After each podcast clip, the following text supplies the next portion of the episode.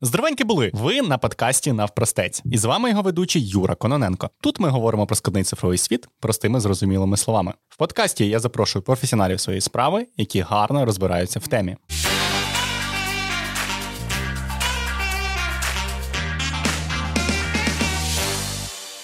Сьогодні поговоримо про логістику, як товари доставляються до нас із Китаю, який шлях проходять, та й в принципі не тільки із Китаю, і в Україні теж.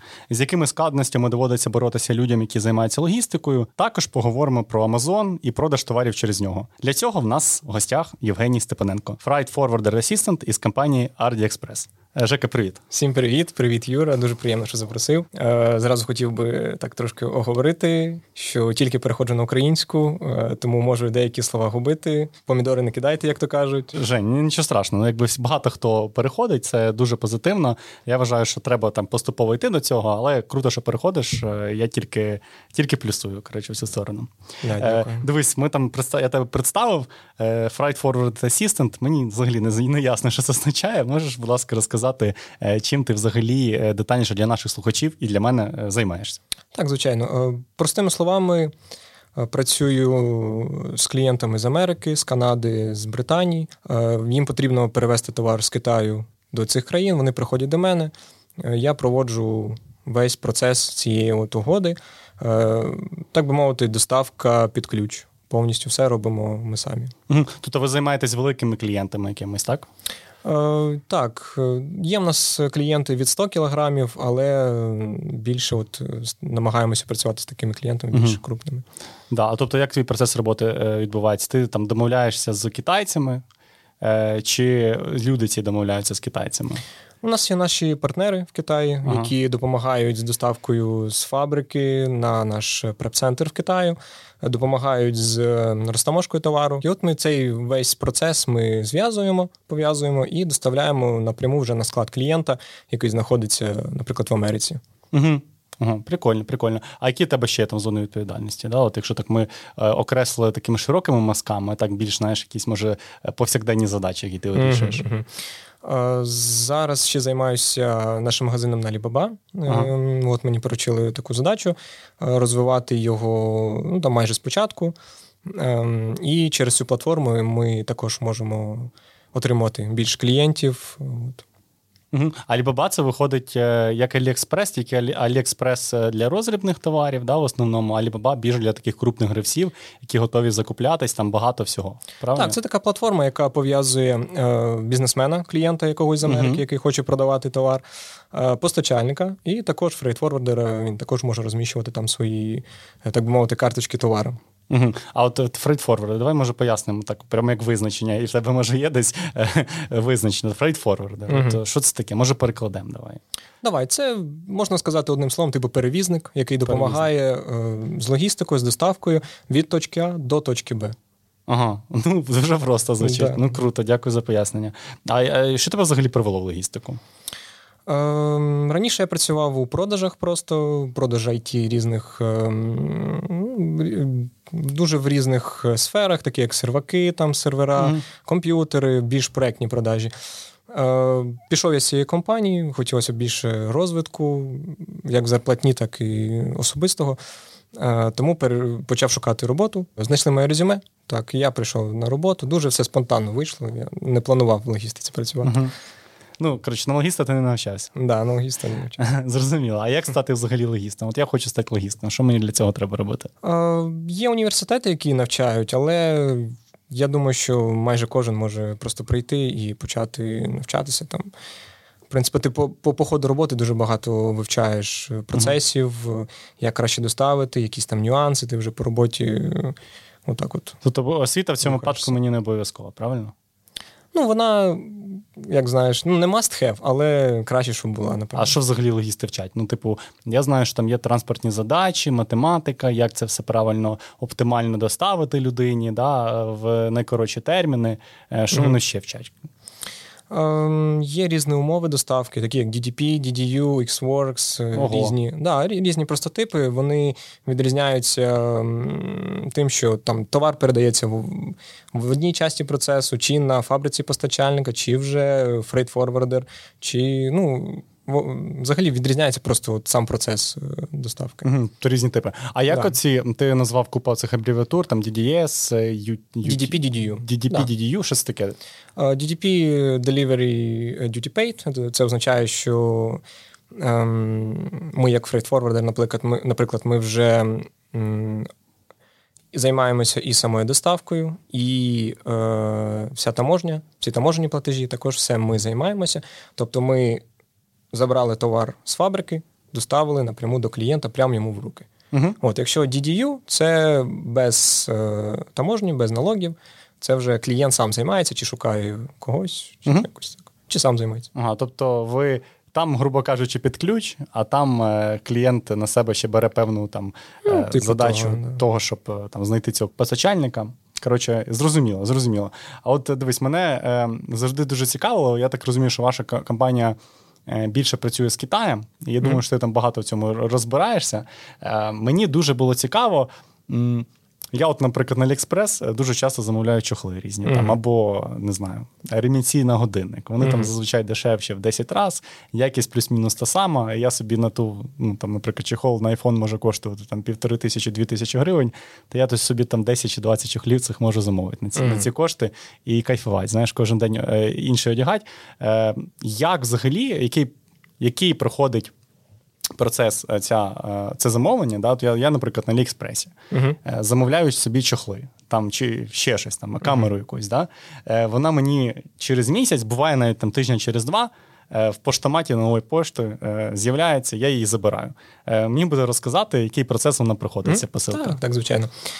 Все починається з фабрики постачальника. Постачальник виробляє товар. Машина, якийсь типу трак, приїжджає на фабрику, забирає товар довозить його до логістичного центру, типу uh преп-центр в Китаю. Можна називати його преп-центр, можна називати логістичний центр, як е, кому зручніше. Це вели... А що це собою являє? От що це таке? Це виглядає як великий склад, можна сказати. uh Основна задача якого швидко е, загружати товар в контейнери, uh закривати цей контейнер і відправляти кудись в порт, на таможню. Тобто його основна функція саме от швидко загрузити, закрити товар і відгрузити. Угу. Після того, як товар цей загрузили в контейнер, його везуть вже в порт. В порту вже проходить таможня е, в Китаї. Е, Контейнер грузять на судно, судно виходить із порту. От. Це такий процес в самому Китаї. Е, Якщо ми говоримо про доставку саме в Україну, якщо ти замовляєш чехли да, в Україну, Да-да-да. Е, далі судно раніше воно йшло до порту Одеси, і в Одесі воно все розвантажувалось. Але зараз ну, за війни ну, нема такої можливості, тому сюди е, заходять е, в порт Польщі, кудись до Європи, там вже розвантажуються, перегружаються на трак, і на траку вже везуться до України. Угу. Потрапляє в Україну. Да, ну може новою почтою можу доставити там вже таможку знову проходить, правильно? Да, да, проходить таможню і вже доставляється. Доставляється на е, логістичний вже центр самої нової пошти, там, якщо нова пошта, наприклад, доставляється, і вже там воно розподіляється по адресах. От. Але особисто я я більше займаюся доставкою саме в Америку, саме в Канаду. Uh-huh. От. Тому цей контейнер йде в порт е, найчастіше Каліфорнії, це такий так. Лонг-Біч, найпопулярніший порт. Е, там же контейнер розвантажується, везеться на якийсь prep центр агента, там uh-huh. вже він е, розподіляється по траках і везеться на склади чи Амазона, чи uh-huh. Приватні склади, чи там вже куди потрібно. Так, ну звучить так, що купа різного транспорту бере участь, купа різних, знаєш, переклади з одного місця, поклади в інше. Е, і ну, в мене в голові крутиться, що це багато бабок коштує. Ну, типу, це зазвичай реально великий кошт, там перегружи страка, цей за трак треба платити. Потім е, їде судно, там реально uh багато е, грошей витрачається. Як так виходить, що по факту мені доставка або безкоштовна, або вона коштує там 30-40 центів? uh Як як так відбувається? Е, ну, Виходить за того, що доставляється великими контейнерами, тому ну, в самому контейнері не тільки твій товар, а uh ще і, можливо, мільйони інших чехлів. Воно все дуже компактненько напихано в цей контейнер, і це допомагає от, зекономити на самій доставці, от, тому що цілий контейнер йде в одне місце, не тільки один чохол. От Якщо е, замовляти доставку типу UPS для одного чехла, то звичайно воно буде дорожче. 100 баксів може коштувати? За один чехол? Ну так. Да. Якщо я UPS, там якось пріоріті доставку пріоритетно замовлю. Ну, я маю, я думаю, що буде дешевше трошки, навіть якщо аві доставляти, але ага. але так, але буде дорожче. А буває таке, що це з Аліекспреса там чи з Китаю е, от якось трішки порушується цей процес. Е, не обов'язково через море, да? а угу. страка, наприклад, напряму е, грузять в літак, і з літака десь там угу. вже розвозять.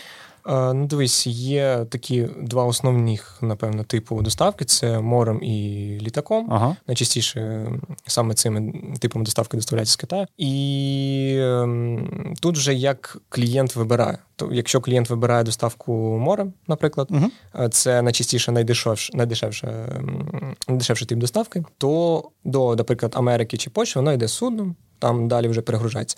Якщо клієнт замовляє авіа, це доставка дорожче коштує, вона йде швидше. І ну, є такий вибір між клієнтом, він може сам вибирати. Угу.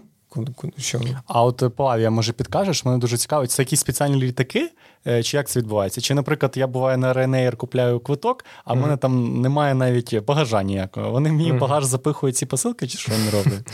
Ну, чесно кажучи, ми з такими лоукостерами ми не, не дуже зіштовхуємося. А взагалі, як в да. індустрії, таке практикується чи не практикується? А, ну, наскільки я знаю, що це просто якісь вантажні літаки використовуються, ага. і вже в них там також збирають якусь велику партію товару, це все завантажують в літак, і воно вже летить.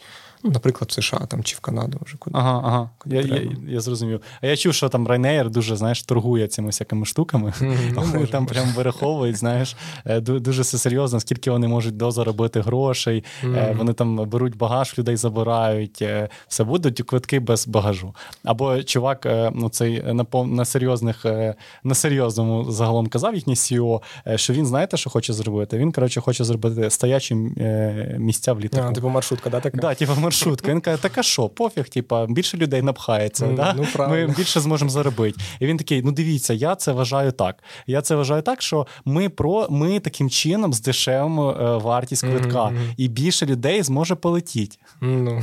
А йому такі, а ти за безпеку думав? Він такий: е, ну та ні, все має бути нормально. Типу, все окей, ну там ну буде зона, де будуть люди стояти. Да? Е, Ну окей, а зато квитки дешевші будуть. Дивіться, який кайф. Тут як бачиш розвернути. І я знаю, що вони по факту і зараз зараз оце знаєш, багажа в тебе немає, вони е, беруть е, оці посилочки, угу. якісь політику, і на цьому гроші заробляють. Ну, може, може, щось таке є. Да. Ну, Це ж все паливо, розумієш. Чим чим більше ти береш вагу, тим більше треба палива. Угу. А дивись, е, я, я оцих е, ми ми говорили, що це доставляється в контейнерах, да? Угу. і дуже важливо, мабуть, як контейнер, що ти запхаєш. Угу. Да? Може, ти знаєш, якісь є техніки, як взагалі там технологічно визначають, скільки в цей контейнер чого влізе, скільки тих чохлів влізе, як їх правильно спакувати? Чи займаєтесь ви такими задачами? Ну, є. Дивись, е, один контейнер приблизно може 19 тисяч кілограмів десь е, вмістити в себе. Якщо... з чого, да? Да, да. да. І по об'єму також є є ліміти, які можна це все запхати. Ага. От, ем, А якщо це якщо більше, якщо ем, перевищити цей ліміт, то вже транспортні компанії вони можуть брати типу оверсайз charge, там ага. якийсь фіз, знаєш. Ага. Тому за цим слідкують на самому складі. Наші партнери в Китаї за цим слідкують, щоб більше, типу, не, не запхалося. в цей Ти не можеш, контейнер. грубо кажучи, кірпічів навантажити весь контейнер. Ну, якщо дуже хочеться, то можна, але буде доставка, знаєш, дуже дорога, тому що е, товар він такий важкий, ага. і ага, чим важчий товар, тим да, да, тим тим дорожче доставка. Да, Може, ви якось там вираховуєте е, ці всі штуки, скільки туди залізе. Да? От е, В тобі приходить е, замовник і каже, мені там треба 10 тисяч там, не знаю, uh-huh. чохлів. Да? Uh-huh. І ти такий, а скільки мені треба місця? Да? Скільки, ну, В один контейнер це влізе чи не влізе? Uh-huh. Чи це все вже ви делегуєте там іншим постачальникам, легістам, які там далі займаються в Китаї? Угу. Дивись, починається з того, що ми розуміємо, що в один 40-футовий контейнер це найпопулярніший тип контейнера, який ми доставляємо. От в цей контейнер може вміститися 66-68 кубометрів товару і там 20 тисяч кілограм. Mm-hmm. Якщо товар менший, ми просто. Ем, зв'язуємося з постачальником, дізнаємося точні розміри коробок, яка mm-hmm. вага, точні яка, який об'єм, і вже на основі цього просто вираховуємо Типу, влізе, не влізе. Проста математика. Да, да, да. А буває таке, чи завжди ця доставка відбувається знаєш, в таких твердих коробках? Чи ну, от мені часто з Аліекспреса приходить в просто такому, знаєш, папірці якомусь. Mm-hmm. Таке трапляється? Ну, ну туди ж теж контейнер воно йде. Да, ну це зазвичай як постачальник вже знаєш, упакує товар. Е, китайці взагалі вони дуже люблять економити на всьому, ага. хитрувати на всьому. О, тому і на упаковці вони також е, економлять, більш неякісніший матеріал використовують. І тому так, таке можливо, що тобі приходив такий товар. От. Ем, але є два таких, напевно, основні типи пакування це коробками чи палетами. Можна ага, палети це така велика коробка. Да, ну, така, така тип... типу дерев'яний да, дерев'яний да. під, піддон. В епіцентрі часто продаються. Да, От. Е, ну, Саме палетами частіше доставляють, коли товар більш такий тендітний, може поламатися. Ага. Е, а коробками ну, це більш більш такий популярніший тип доставки, тому що він найдешевший. Ага, а дивись, ну там, якщо там в пакетах все загрузено, да, то mm-hmm. фактично пакет е, об'ємної ваги може займати набагато менше, ніж він там здається. Да? Mm-hmm. Тобто його там можна якось зм'яти, запихнути, mm-hmm. ногою пропихнути. Е, ну, Чи чи, чи хит... йдете ви на такі хитрості, наприклад? Ну, саме ми ми ні, але от китайський постачальник він може так от трошки на коробці щось придумувати. Але є такий момент, що якщо товар буде дуже об'ємний, але легкий він все одно буде рахуватися по об'ємній вазі. Є формула, і якщо товар не об'ємний, наприклад, а важить там. Ну, навіть навпаки, тут. Якщо товар буде дуже об'ємний, але легкий, так, то е, буде рахуватися саме об'ємна вага, і uh ця об'ємна об'ємна вага буде більша, ніж фактична вага. uh Ну, це саме Може, заплутав трошки. Ні, зрозуміло, бо мене постійно нова почта блін, чарджать за цю об'ємну вагу. І там да, да. я можу замовити щось там 20 грам важить, а воно, типу, там вата. коротше. uh Вони такі, ну, 70-100 гривень з тебе. І я такі, оце ви офігелі, блін, що це таке? Ну, коротше, об'ємна вага е, в першу чергу, тому тому так так і трапляється. Е, а взагалі, от е, ми позаговорили про ці контейнери. Я взагалі чув, ну, от ти сказав 40-футовий контейнер, це десь приблизно 12 метрів метрів, да?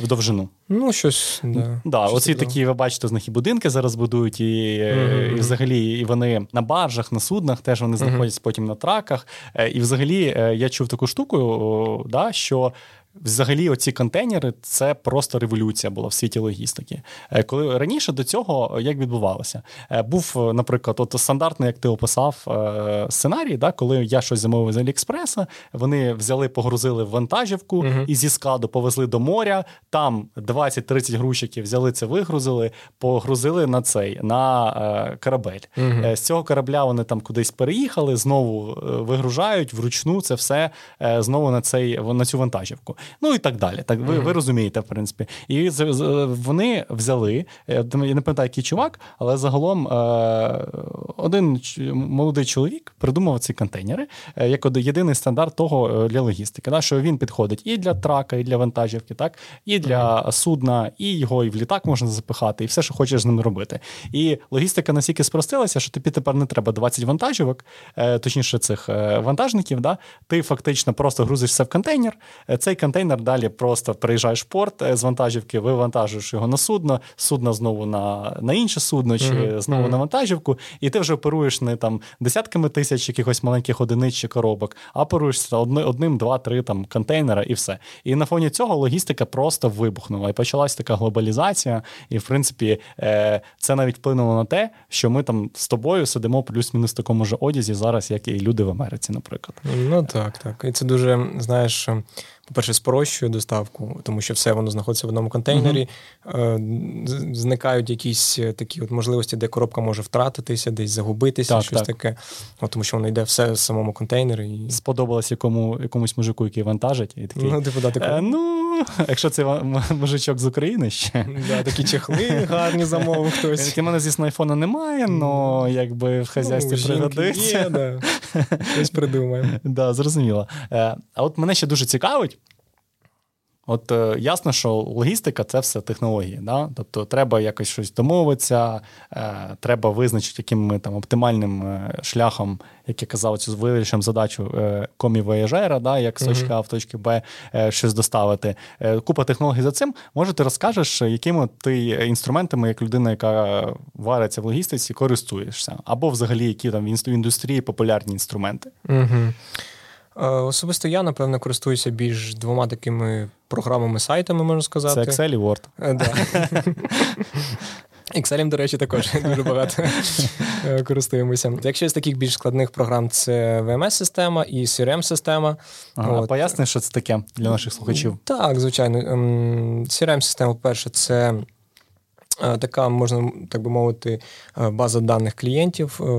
Вона спрощує структурування угод. Mm-hmm. У тебе є для кожної угоди своя сторінка, ти можеш на ній ставити задачі, можеш е, контролювати процес самої доставки. Це більш для самого менеджера, щоб не заплутатися в цих е, доставках. Якщо коротко, це Excel-табличка, де занесені всі SQL, SQL-табличка, де загалом є ці записи про тих людей, які вас щось замовляють. Ну так, да, типу того. Це більш для самого менеджера, щоб не заплутатися, щоб не згубити нічого, бо дуже багато різного да, кожен день да. у кожній угоді. А оце ВМС, да, ти сказав? Угу, да, Це Warehouse Management System. Вона використовується вже більш складом для того, щоб спрощувати контроль за обігом товару. Ем, в ній і клієнт може перевірити, скільки товару знаходиться на його складі, і можна поставити задачу самому складу, якщо треба щось зробити, і проконтролювати, скільки товару лежить. І, ну, Тобто вона така е, всеоб'ємнюча програма. Це лежить все про товар. Да, да, да. А чи там засовують туди інформацію, наприклад, приблизно дата доставки, е, чи щось таке? Ну, ця вся інформація вже як менеджеру мені відома, і я вже її повідомляю клієнту. А це більш е, програма, яка по складу. А хто це все прораховує? Ця програма? Е, терміни доставки? Терміни доставки, да. От, наприклад, е, для тебе видно, там, коли вона буде, да? Угу. а хто прораховує чи що прораховує, наприклад, е, через скільки вона буде, Я, що там, які параметри враховуються? Угу. Ну, дивись, всі доставки не вже так знаєш, поставлені на потік. Е, всі судна вони виходять приблизно в один угу. той самий час, грузяться в контейнер один раз на тиждень, відомо в який час. Тому дуже легко можна спрогнозувати приблизні терміни, що от цей спосіб доставки буде 40 днів, там авіа буде, наприклад, 9-12 днів, можна спрогнозувати. Але під час доставки також можна це контролювати через трек-номери різні, які, наприклад, UPS FedEx надає. Е, UPS FedEx це найпопулярніші такі е, служби доставки, може, якщо в світі. Це нова да, почта світу. Так, да, типу, типу, да. От. Е, вони надають ці трек-номера, і можна проконтролювати, де саме знаходиться товар, якщо, наприклад, доставляється в США. І також ем, Е, можна дізнатися назву судна, на якому цей контейнер іде, і через цю назву судна також можна дізнатися точну точку, де знаходиться судно. В даний е, період часу. Така що логістика це така, е, умовно кажучи, наука прогнозована, да, як mm-hmm. люблять казати да, про е, про фізику та математику. Але е, мене дуже цікавить, що трапляється? От, наприклад, пам'ятаєш, був е, інцидент, коли там Суецький канал заблокували. Да, да, да, е, Які це втрати? Ну, типу, що, що, ж, якими це Ну, тобто для мене це це жесть. Да? Ну, там, е, Це жесть, але ну, моя посилка там приїхала там, на тиждень пізніше. Ну окей. А які втрати це для логістичних компаній? Так, тут розумієш, в чому ще момент? Це ж судно, воно перекрило, можна сказати, там одну з найосновніших артерій, по uh які йдуть інші суда. І інші суда не могли також пройти. uh А це все затримки. все. Да, да, да. І всі це все наклалося і на інші доставки, на інші посилки. Ну, якого це рівня катастрофа? Це прям жесть? Це ну, ядерна прям... зима? ну, прям жесть. Я чув, що там прям мільйони і мільйони доларів. Мабуть, мільярди навіть, я так думаю, да? Тобто, це такий був ну, інцидент, що прям е, можна сказати, сторіччя. Да, да? Да, це жесть. А зараз е, це я чув, що е, Туреччина вона блокує Босфор, а не mm-hmm. дозволяє туди заходити, наприклад, деяким кораблям. Mm-hmm. Як це впливає взагалі на логістику? Ну, взагалі, наскільки я знаю, що країни вони беруть собі, типу, як податок, якщо mm-hmm. проходять через їх там води, через їх території чи через Суецький канал. Серйозно? наприклад. Да, Вони беруть, вони на цьому заробляють теж гроші. Можна собі якусь невеличку річечку, через Щось яку да. через яку хтось буде. Давай, ти будете сюди плавати, е, там, клічко, е, давай, будемо да. пускати, і будеш будеш мені пасивний дохід.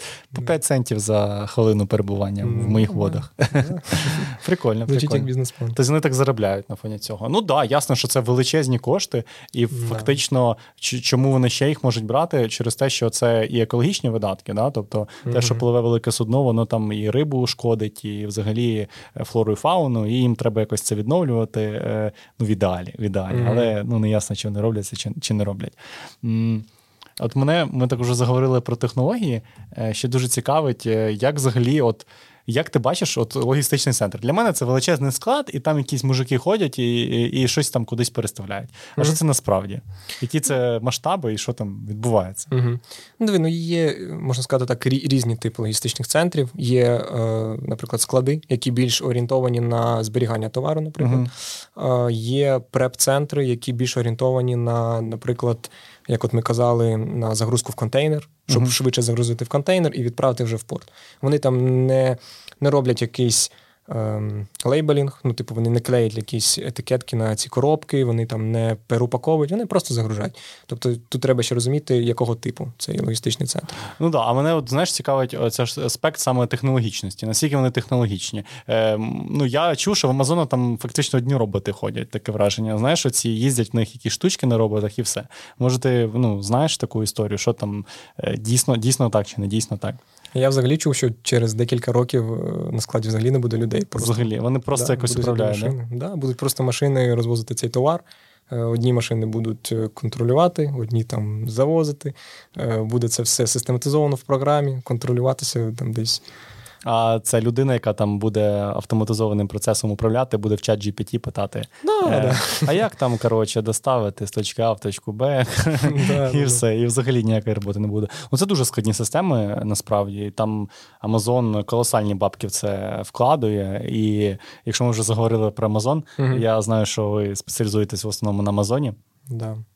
Е, От я хотів би, коли готувався до випуску, е, подивився там один відос, як люди заробляють гроші на тому, що вони там через Амазон щось продають. uh Е, От я хочу заробляти через Амазон. uh Е, Як мені це робити? По-перше, тобі треба оприділитися з товаром, який uh ти хочеш продавати. Далі ти знаходиш постачальника і freight forwarder а. Все три таких от основних моментах, що тобі треба зробити. Як тільки ти придумав, що ти хочеш продавати, е, ти знаходиш постачальника, наприклад, на платформі Alibaba, е, вибираєш його там, там можна по відгуках, можна там свої метрики, по яких ти можеш це оприділити і вибрати найкращого для себе. І знайти форвардера, такого, наприклад, як ми, чи як інші компанії, uh яка буде займатися саме доставкою з фабрики і на склад Амазону.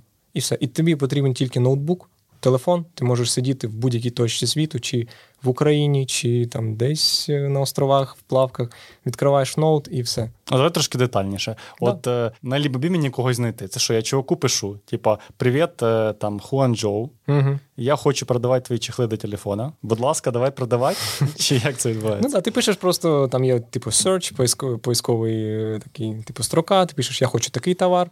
Воно тобі видає там тисячі різних постачальників. Угу. Які... Ти шукаєш самого дешевого. Шукаєш е... чи надійного. Краще надійного. Ага. І... Ну, Китайці люблять ненадійного. Китайці, да, да, це, це ну, знайшов я окрема тема. Знайшов я якось Хуанчжоу, там, е, який, який хоче зі мною співпрацювати. Йому написав. Він такий, окей, будемо співпрацювати. Що далі? Да, ти починаєш з ним е, обговорювати всі деталі, е, яка буде упаковка, яка буде вартість товару, коли товар буде готовий, які е, мінімальні партії товару можна за них замовляти, тому що у різних постачальників у них різні МОК називається. Це мінімальна угу. кількість товару, який може е, можна купити. Ну, тобто там 10 ти не, не зможеш купити, тільки тисячу, наприклад. Тисячу мінімум. Ну, або наприклад. там кратно тисячу. А тисячу да, десять можу? Е, можеш. Ну, ага. головне, Тут... маленьку партію, типу, ага. не замовляти. О, ти з ним все це обговорюєш. А далі тобі треба вирішити, як ти будеш доставляти на цей Амазон. Угу. Ти можеш це все сам. Е, робити, можеш сам займатися розтаможкою в Китаї, розтаможкою в Америці, доставкою mm. спорту, е, доставкою в порт Китаю. Ну тобто, усі ці речі ти можеш сам це робити. А можеш знайти фрейдфорвардера, наприклад, який це все зробить сам. Він забере товар з постачальника у постачальника з фабрики, uh доставить в Америку. З порта в Америці він доставить е, власне вже на склад Амазона. Е, зрозуміло, зрозуміло. Тобто, якщо ти хочеш менше головняка, е, плати гроші цим фрейтфорвардерам, які фактично все за тебе зроблять. Да? Тобі достатньо тільки постачальника знайти, з ним переписуватись. А як оцей процес е, відбувається саме з'єднання, знаєш, цього постачальника і з цим форвардером? Угу. Ну, це все робимо вже ми, як як компанія. У нас є наші партнери, які знаходяться в самому uh-huh. Китаї. Вони вже зв'язуються з постачальником, вони договорюються, коли можна забрати товар, коли він буде готовий, чи потрібні якісь сертифікати, тому що це теж окрема тема. Ем, деякі товари стають на інспекцію на митниці в США, uh-huh. і щоб все це коректно і правильно доставити, треба розуміти, як правильно це задекларувати. Цей товар угу. Тобто я можу там е, прилад нічного бачення, як бінокль задекларувати. Ну, е, таке ти може, може і зможеш. А угу. бувають такі ситуації, наприклад, як ем, е, дитячі товари. Це дуже така тема, е, як сказати. Ти можеш неправильно задекларувати товар, і товар просто знищать на митниці. Знищать? Це що просто, означає? Просто там е, митниця забирає цей товар, і все, і клієнт не отримує від е, митниці. І ти втрачаєш гроші. І да. ти, А ти і ти тоді гроші втрачиш ще цим форвардерам і всім? Ну, от якщо freight forwarder налажав, так так би мовити, і це він винний в цьому, що а як неправильно доказати, що це він? Е, Коли клієнт приходить і замовляє послугу під ключ у uh форвардера. Це ну, якби і означає, що форвардер ага, несе бере відповідальність ризики, ризики ці. Да, відповідальність за всю доставку. От. І так, і були такі випадки, що, наприклад, фломастери, да, їх можна задекларувати як е, предмет мистецтва, просто як для малювання, uh а можна як дитячий товар. І якщо ти неправильно задекларуєш, немає якогось сертифіката, CPC, наприклад, для дитячого товару, цей товар просто може митниця конфіскувати, і Вони... клієнт попадає на бабки. Офігеть. А а ще може якісь приклади. Ну, я, ну ясно. А якщо от я колись замовляв телефон і задекорував його як чехол, і не платив податок. Mm. Так ніколи не робіть, але mm. бо є ризики, і взагалі це не класно. Е, да, У мене були ризики, що мій телефон знищать. Митниця це все бачить. Е, приходить контейнер, вони бачать, що Ну там одна одна посилочка на контейнер. Е, що думаєш, побачиться? Да, може товар стати на інспекцію, і весь контейнер просто заморозять. І За цього чехольчика? Да, да. Буває так, що якщо е, товар одного е, клієнта потрапляє на інспекцію, інші товари також знаходяться на інспекції, і теж вони чекають, поки цей контейнер не не Ну мені вже з Аліекспреса на цей на, на годинник уже місяць ідуть. Да? Е, ці. Які ти замовив? Я не годинник замовив, а цей е, браслет на годинник. Mm-hmm. коротше, да. До місяця, да, коротше, дуже довго. Yeah. Жека, може там замовиш словечко, будь ласка? Да, да, я подзвоню, скажу, що пришвидшились трошки. Дуже довго. Окей, дивись, по процесу е, виходить, що ми переговорили. Значить, я знайшов постачальника. Uh-huh. Я я їх, якщо я не хочу користуватися послугами вашої компанії, звів із цим фрайтфорвардером, uh-huh. який е, доставляє, наприклад, товар в США. Так, він доставляє напряму вже на склад Амазона. І Амазон уже сам цей ордер десь відправляється замовлення. Е, Ну, дивись, товар приходить на склад Амазона, і Амазон починає прийомку товару. Він вже приймає цей товар. У них там Він знає, система. що це мій товар. Е, цього, ну, типу, мого продавець я. Да, Він да, знає, хто замовив, е, а хто йому і я він в системі бачить, що там Стен Сміт да, замовив mm. цей товар, і він має йому відправити його. Так, ну дивись, на кожній коробці наклеєні типу лейби, такі бумажечки, на які написано, ну, хто клієнт. От, е, Хто клієнт, кількість коробок, е, який склад Амазона має бути, бо їх ж дуже багато. Ну їх да, і там тисячі, мабуть. Да, їх дуже багато. І вартість доставки залежить від того, на який склад ти доставляєш. Якщо доставляєш на західне побережжя, буде дешева доставка. Якщо доставляєш на східне, може бути там майже в два рази дорожче. Ну, зрозуміло. загалом. Тому це так, для клієнта це теж, якщо от хтось планує е, продавати на Amazon, то це такий теж момент, що треба ну, краще вибирати Amazon склади, які знаходяться на західному побережжі. Там більше попита, так? Да, ну просто всі судна вони заходять, е, більшість суден вони заходять в порт Каліфорнії, який знаходиться на західному побережжі, і дешевше вести по західному побережжі, жжу, е, чим доставляти з західного побережжя на східне побережжя. Ага, тобто це теж треба враховувати. Я зрозумів. Да, а е, скажи, будь ласка, в Амазона яким чином відбувається? Людина замовила товар, угу. вона відразу заплатила кошти, і мені ці відразу кошти наперед даються авансом. Е, а потім я даю якби зобов'язання того, що цей товар доставлю. Чи все-таки Amazon мені потім, уже після того, як цей товар е, доставився, він мені потім уже гроші оплачує? Як це працює? А, Ну, дивись, коли товар приходить на склад, його ж це приймаються, і сам Amazon, так би мовити, він і продає товар клієнтам. Він розміщує цей товар на своєму маркетплейсі. Uh-huh. Клієнт знаходить, клікає, і Amazon вже сам займається цією доставкою. Uh-huh. Це дуже тому зручно для от, е, різних клієнтів займатися саме Амазоном, тому що Амазон сам продає е, клієнтам, тобі не треба займатися самою доставкою. Е, і наскільки я знаю, сам Amazon він просто вираховує з кожної продажі. Свої послуги. Да, За свої послуги він просто там 30 центів за там, зберігання товару, там 30 центів за доставку по Америці, ну і так далі. так далі. Всі в шоколаді в результаті. Ну да. Да, ну Тут дуже важливе це питання, знаєш чим? Бо так можна зрозуміти, чи треба вкладення взагалі, чи не треба. Фактично, фактично, цей класичний дропшипінг, да, по факту, що собою являє? Да? Те, що ти навіть можеш ні долара не вкласти, uh тобі клієнт відразу дає гроші авансом, я тобі там даю 10 доларів за чехол. Ти йдеш там до цього постачальника, кажеш, прийшло замовлення на чехол, він там зв'язується з цим форвардером і там за 2 долари відправляє чехол, е, ти платиш їм за ці всі послуги, і воно все тобі назад капає. Якось так. Ну, Я думаю, що Amazon все-таки потім гроші виплачує, бо всі так би ну дуже це був би дуже прям вигідний бізнес. Тобто ти навіть нічого не вкладаєш в це. Ну так, але розумієш, е, доставляти великі партії завжди дешевше. Uh-huh. Якщо ти доставляєш е, цим дропшипінгом, ти uh-huh. замовляєш якусь невелику партію товару, доставляєш е, в Америку, наприклад, на Амазон, і це зазвичай виходить дорожче. Ми таким взагалі ну, не займаємося, бо клієнтам саме вигідніше великими партіями доставляти. Е, доставляється повний контейнер, як ми з тобою говорили, і угу. це виходить дешевше на одну одиницю товару для клієнта. Ну, Беремо кількістю загалом. Так, так. То, ну, Якщо крупний, який великий якийсь клієнт, то йому краще доставляти саме великими партіями, як це зазвичай роблять. Це вже на масштабі, але якщо я там, наприклад, Юра Каноненко із України, угу. хочу таким бізнесом зайнятися. Я, до речі, після вчорашнього проглядання е, відео я таки думаю, ніфіга собі. Там такі гроші можна рубати, що це капець. І виглядає дуже просто. Е, да, Тому для мене цей дропшипінг звучить непогано, якщо чесно.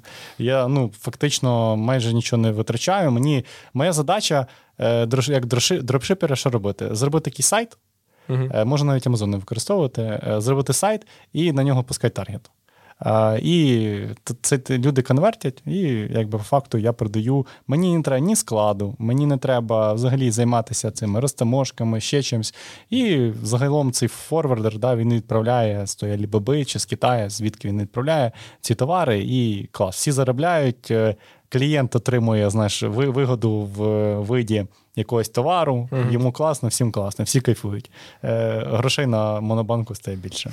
Але не все так просто, мені здається. Так. Бо е, бо насправді яком, таргетінг на яком дуже дорогий.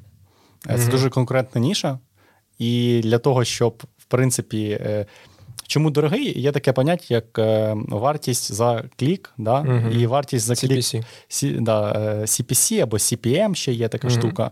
Е, Загалом вартість цього кліка або там того, що людина купує на Якомі, да, вона дуже висока. І вона особливо росте саме під Чорну п'ятницю, під е, різдвяні свята, під новорічні. Mm-hmm. І дуже конкретне середовище, туди важко зайти, важко виділитися. Е, ну, навряд, навряд чи ви будете з цього дуже великі гроші приймати. Хіба що будете е, робити це як бізнес, от як Женя, твоя компанія займається, да, і великими різними, ну, великими поставками займатися, і там уже через Amazon чи ще через когось, через якийсь свій Shopify сайт це все продавати. А от крім Amazon, які ще є ресурси, через які е, можна таким схожим бізнесом займатися? Ну, є ще різні, типу Shopify, Etsy, от якісь такі, але Amazon це, наприклад, це, напевно, найбільший такий. От, а Etsy, до речі, перший раз чую. Вони просто, типу. А як... по Америці теж є. Угу. Дуже мало туди доставляють, чесно кажучи, більше на Amazon. Але так, є такі ж теж. Ну, звучить все просто. А які є підводні камені для людини, яка от хоче займатися таким? Ну, Якщо е, говорити про цей дропшипінг, як ти кажеш, е, чому він трохи менш популярний і чому ем, на, на ньому не так багато заробиш? Е, тому що клієнт, який замовляє більшими партіями, він може отримати дешевшу ціну на сам товар і дешевшу ціну на доставку, угу. і чим, чим дропшипінг. І виходить так, що ви ж продаєте на одній платформі, наприклад, на Amazon, і крупний клієнт може демпінгувати по ціні для клієнта і приваблювати клієнта ну, більш дешевшими цінами і мати uh-huh. більшу націнку на товар, ніж дропшипер.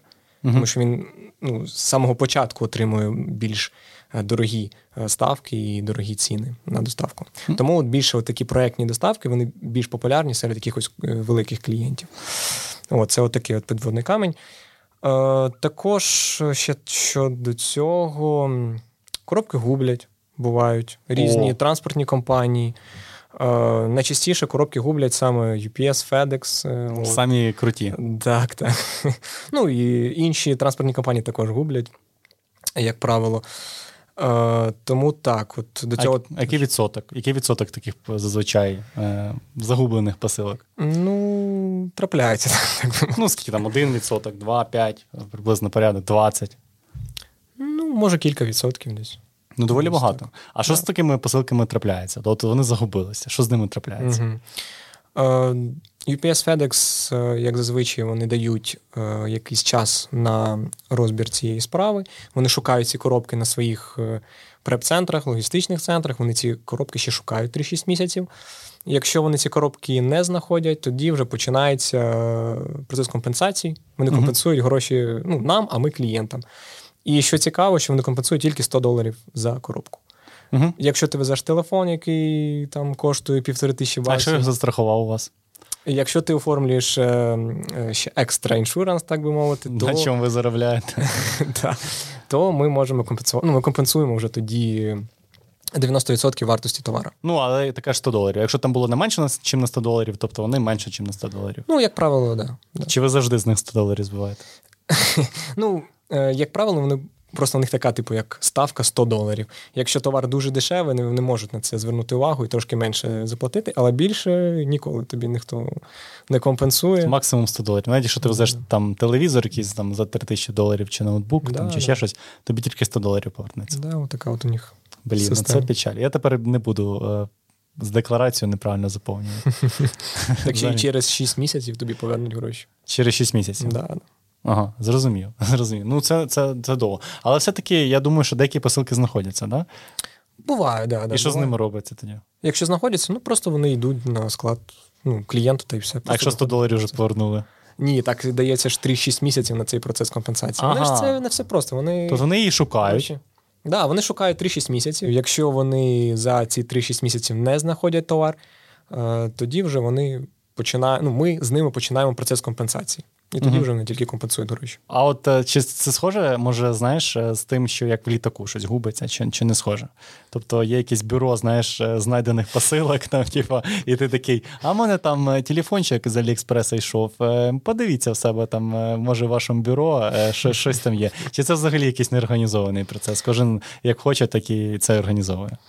Ну, ти знаєш, більше сам склад вже UPS і FedEx, вони вже в своїй системі це все шукають коробки, тому що в них Ну, ти може уявляєш, який в них об'єм цих партій, просто мільйони коробок туди-сюди кожен день, і дуже легко десь коробки можуть десь не забрали з якогось місця, десь там щось він Людський пропав. фактор туди дуже великий. Так, да, там на складах таке буває виходить. Зазвичай, якщо якісь свята, типу новорічні свята, коли доставляється дуже багато коробок. Ох, там жесть, мабуть. Там ти що, і ставки ростуть, ага. тому що ажіотаж ага. росте, і коробки губляться, і там ти що. Там що? свято логістів теж. Да, да. Мені здається, що є люди, які на цьому трошки наживаються, але в принципі, мабуть, в них є якісь штрафи за це, да? там, що товари якісь там надійшли кудись чи ще щось. Я просто завжди знаєш, боюся, уявляю якогось там китайця, який такий, ну, красива упаковка, а заберу-ка її собі. І вона мені не дійшла. І такий, блін, а де вона ділася? Вона якогось китайця вже стоїть, знаєш, там, mm. чи в якогось іншого, знаєш, там людини, яка там доставляла, стоїть десь там уже.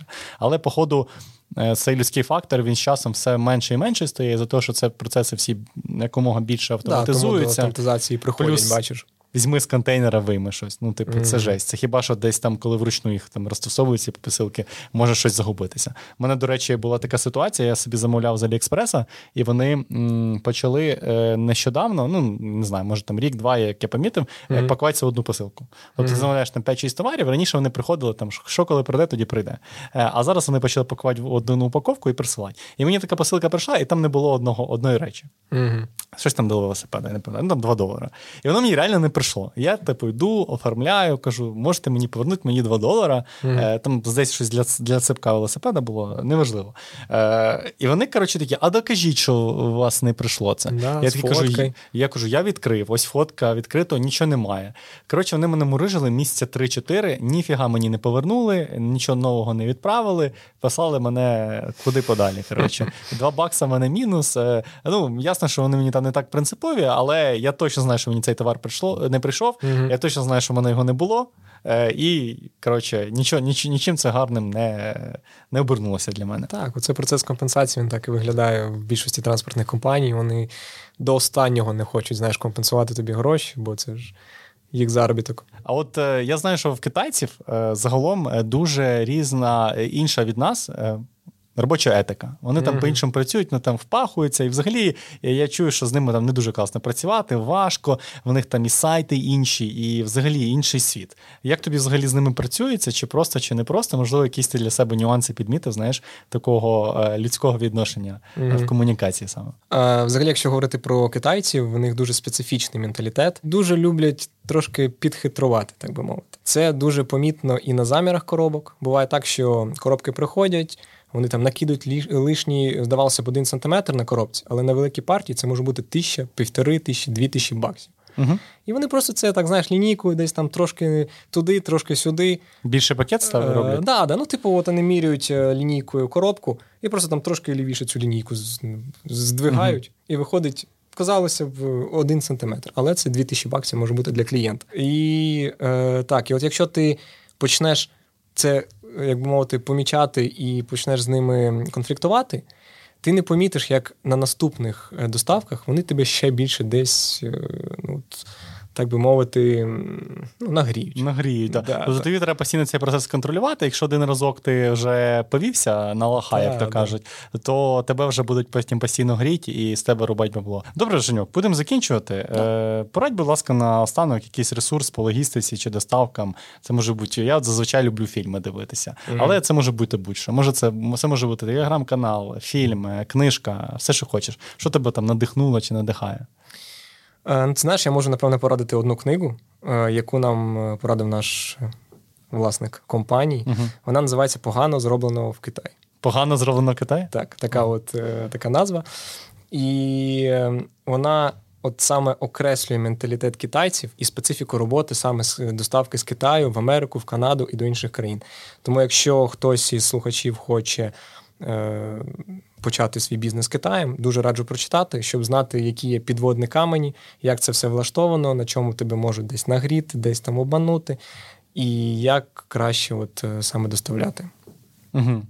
Зрозуміло, ну це цікаво, цікаво. Я від себе що пораджу. Е, я колись е, я колись дивився непоганий е, документалку взагалі про логістику, про ці контейнери. Я там згадував. Я не пам'ятаю, як вона називається, але я коротше знайду. і Я в описі її залишу.